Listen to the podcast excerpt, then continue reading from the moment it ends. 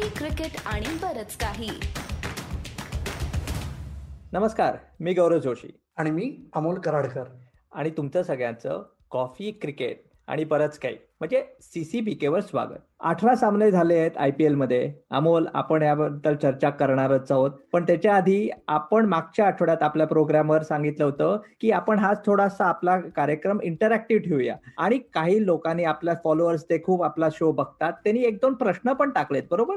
बरोबर गौरव. तर मित्र साप्ताहिक आय पी एलमध्ये प्रॉमिस केल्याप्रमाणे आज आपण तुमच्या भरघोस प्रतिसादामधल्या दोन कमेंट्सवर आम्ही दोघ जण रिॲक्ट करू किंवा तुमच्या याला प्रतिसाद देऊ. तर त्यातली पहिली शंका आपण सुरुवातीला घेऊ आणि दुसरी शेवटी घेऊ कार्यक्रमाच्या. मध्ये थोडंसं आमचं ज्ञान तुम्हाला ऐकावंच लागेल बरोबर? तर पहिली शंका आहे आपला एक अत्यंत लॉयल फॉलोअर आहेत मंजुनाथ द फॉलिंग स्वीप असं त्यांचं युट्यूब चॅनल आहे. त्यांनी एक रिक्वेस्ट केली आपल्याला की तुम्ही सनरायझर्स हैदराबादचं थोडंसं अनालिसिस कराल का? तर गौरव काय म्हणशील तू सनरायझर्स हैदराबादबद्दल एक मोठी गोष्ट सांगायची आता की भुवनेश्वर कुमारची इंजुरी आहे ती केवढी महत्वाची आहे? कारण जर भुवनेश्वरनी बऱ्याच मॅचेस मिस केल्या किंवा आय पी एल खेळूच नाही शकला हा खूप त्यांना ब्लो आहे. कारण मुंबई इंडियन्स सोडली तर सनरायझर्स ही अशी एकच टीम आहे की ती व्हेरी बॉलिंग डिपेंडंट आहे. आपण बघतोच की बऱ्याच टीम टॉस जिंकून पहिल्यांदा बॉलिंग घेतात. पण युजली हा ट्रेंड दोन टीम ब्रेक करू शकतात आणि ते म्हणजे मुंबई आणि सनरायझर्स तर त्यामुळे हे म्हणजे किती त्यांच्या बॅट्समननी एकशे साठ तरी केले किंवा एकशे सत्तर तरी केले तेव्हा तेवढ्यावर पण त्यांचा कॉन्फिडन्स असतो. आणि खूप ते टॉप ऑर्डरवर रिलायंट आहेत डेव्हिड वॉर्नर आणि जॉनी बेस्टोवर सो त्यामुळे खूप बॉलिंग डिपेंडंट ही टीम आहे. चांगले एक दोन यंगस्टर्स पण येत आहेत. पण मला वाटतं अमोल की केन विलियम्सनची ह्या टीममध्ये कुठे गरज आहे का? हा एक मोठा प्रश्न आहे नाही का? प्रश्नच नाही गौरव. तू म्हणलास तसं की वॉर्नर बेस्टो आणि रशीद खान या तीन ओव्हरसीज प्लेयर्सना जर तुम्ही हात लावू शकत नाही. चौथा कोण? यावरून टीमचा बॅलन्सही खूप ठरतो. जसं आपण विकेंडला बघितलं की जेव्हा त्यांना एका ऑफ स्पिनरची कमी पडली तेव्हा केन विल्यमसनला बोलिंग करावी लागली. समोर दोन लेफ्ट हँडर होते म्हणून. पण एकंदर गौरव माझं काय म्हणणं आहे माहिती का? मला असं वाटतं की सनरायझर्स हैदराबादनं ही अशी शांतीत क्रांती करणारी एक टीम आहे. ना त्यांच्याकडे एक मोठा सुपरस्टार आहे म्हणजे ब्रँड नाहीये कुठला ज्याच्याकडे खूप जाहिराती आहेत किंवा ज्याचं खूप फॉलोईंग आहे. उदाहरणार्थ डेव्हिड वॉर्नर राशिद खान आणि भुवनेश्वर कुमार हे तीन सर्वात मोठे त्यांचे स्तंभ आहेत. त्यातला कुठलाच सुपरस्टार असं स्टेजर असलेला नाहीये. पण संघ म्हणून ते फार कन्सिस्टंट आहेत गेले चार ते पाच सीझन आणि त्याचं मूळ जसं तू म्हणलास तसं की त्यांच्या बोलिंगमध्ये आहे. बॅटिंगमध्ये त्यांनी तरुण रक्तात खूप इन्व्हेस्टमेंट केली आहे मागच्या वर्षीपासून. त्याचे आत्ता जरा थोडेसे रिवॉर्ड मिळायला लागलेत असं आपल्याला दिसतंय. पण तेच जर कन्सिस्टंटली करत राहिले तर कदाचित आपल्याला दहा नोव्हेंबर नंतरही सनरायझर्स हैदराबादबद्दल छोटस सेगमेंट नाही अख्खा एपिसोड करता येईल. नक्कीच आणि अजून एक गोष्ट त्याच्यावरनच की एक मोठा एक इंजुरीवर त्यांचा बॉडी ब्लो झालेला आहे तो म्हणजे मिचल मार्च कारण मिचल मार्च पाचवा नंबर खेळला असता. कदाचित मार्च पाचला असला तर अभिषेक शर्मा तो जेवढा हिटरने तो चार नंबरला बॅटिंग आला असता किंवा प्रियम गर्गला अजून ऑपॉर्च्युनिटी मिळाली. तर हा सध्या अनालिसिस आहे पण तू बरोबर एका वाक्यात सांगितलंयस की खरंच म्हणजे जे म्हणतात इंग्लिशमध्ये team that flies under the radar तशी आहे. त्यामुळे परत म्हणजे थँक्यू तुम्ही आम्हाला एक म्हणजे असे प्रश्न आणि आमच्याकडनं विचारतायत आमचा फीडबॅक घेत आहेत पण अमोल आज आपण आपल्या कुठल्या तरी टॉपिकवर वळूया. पहिल्यांदा तू सांग कारण तुझे बरेच व्हिडिओ जे हिंदूवर स्पोर्ट्स स्टारवर येतात त्याच्यावर एक मोठं डिस्कशन चालतं म्हणजे सीएसके वर. काय चाललंय? सीएसके शेवटी जिंकलीस. पण मध्ये तीन मॅचेस हारले.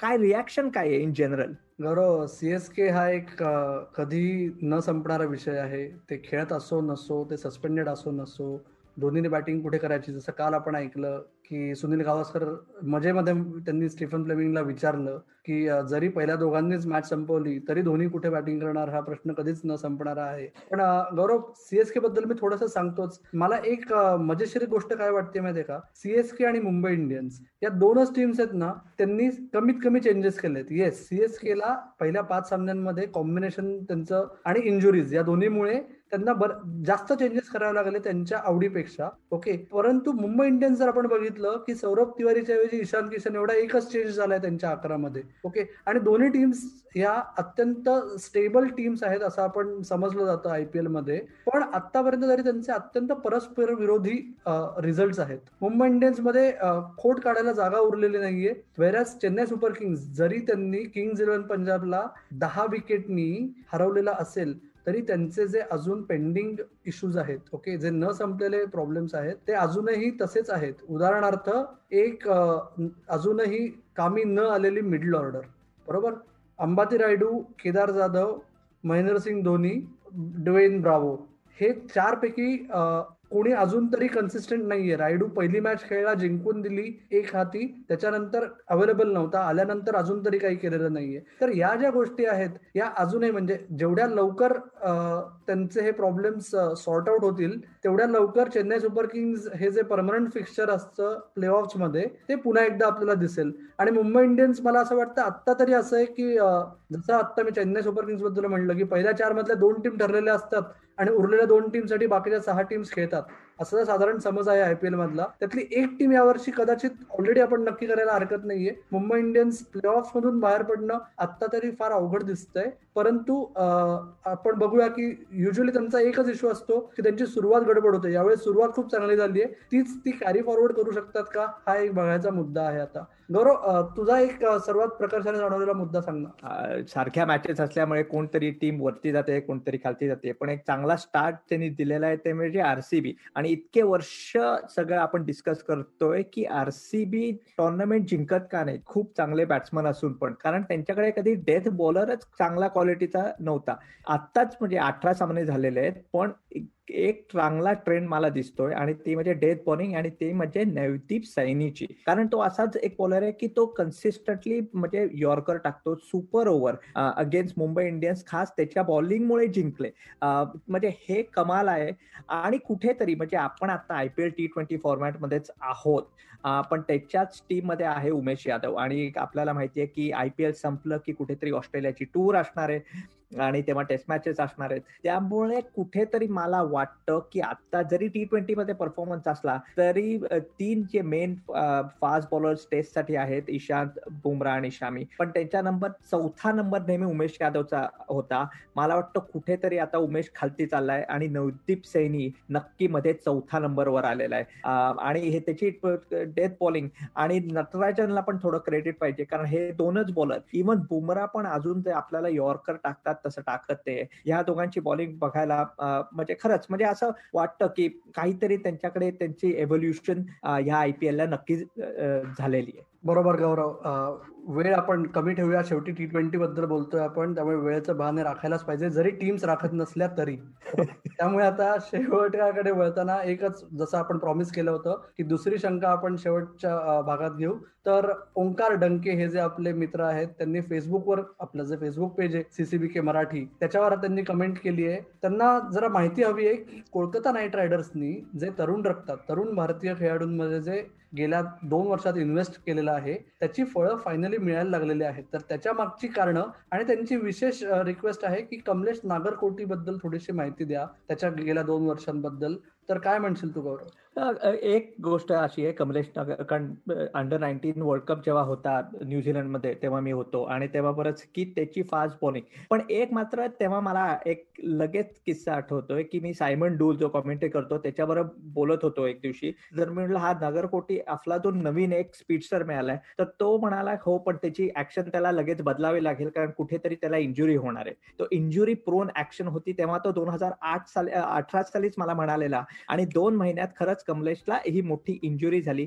आणि असं झालं की तो वर्ल्ड कप होता आणि वर्ल्ड कप नंतर पण लगेच मुश्ताक अली ट्रॉफी झाली होती आणि मग आयपीएल त्यामुळे leading up to that under nineteen world cup त्यांनी इतकी बॉलिंग केलेली आणि मग परत त्याचं व्हॅल्यू वाढलेली. सगळीकडे तो इतकी बॉलिंग करायला गेला. ऍक्शन इंजुरी प्रोम होती आणि त्याच्यामुळे त्याला इंजुरी झाली. आणि त्या अठरा एकोणीस वयाचा आपण किती फास्ट बॉलर्सना बघतो. एकदा त्यावेळी इंजुरी झाली की ते हिलिंग प्रोसेस ते परत त्याची ऍक्शन आपल्याला माहितीये रिमॉडेल करायला खूप वेळ लागला आणि आता तो परत आलेला आहे. पण हे फक्त म्हणजे कमलेश नागरकोटे बाकीचे शुभमन गिल आहेत. पण ह्याच्याबद्दल पण एक के के आर ची एक त्यांनी एक वर्षभर त्यांची एक अकॅडमी असते बरोबर? आणि आपल्याला पण ह्याची माहिती आपल्या एका गेस्टनी सांगितलेली आठवत आहे अमोल? बरोबर श्रोते आणि दर्शक हो जर तुम्ही आयपीएल उवाच विथ निखिल नाईक हा जर ऐकला किंवा पाहिला ओके. तर त्याच्यात आपण त्याशी गप्पा मारल्या होत्या की के के आर अकॅडमीचं स्वरूप नक्की काय असतं?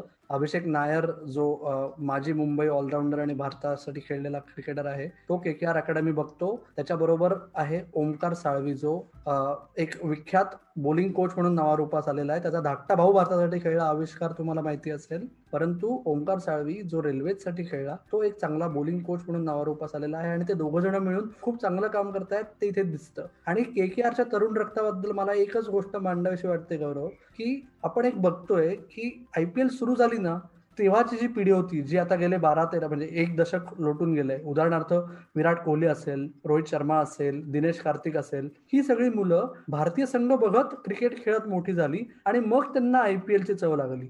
आज जे आपण बघतोय पृथ्वी शॉची जी पिढी आहे शुभमन गिल कमलेश नागरकोटी शिवम मावी यांची जी पिढी आहे ना त्यांना क्रिकेटचं बाळकडू हे आय पी एलद्वारे पाजलं जातं. बरोबर?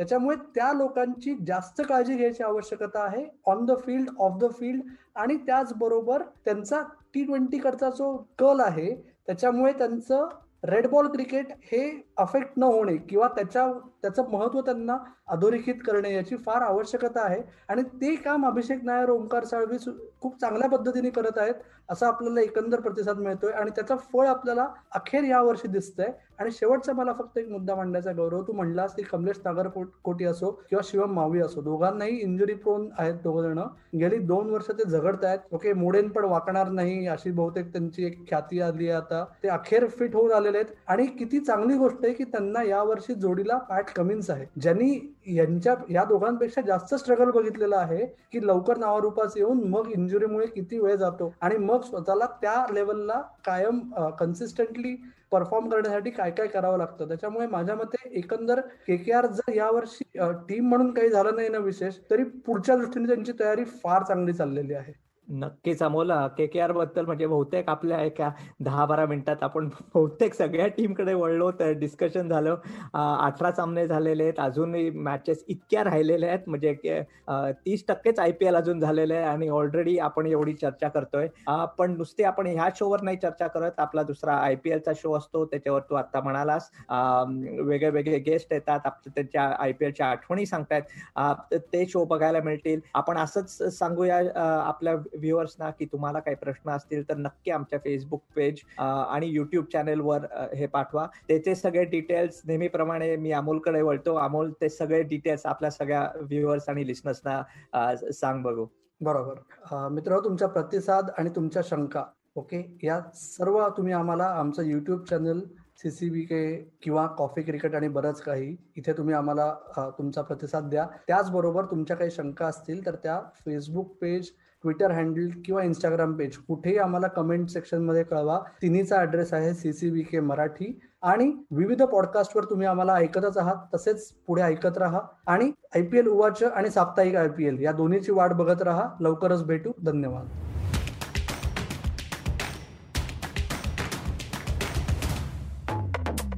Idea blue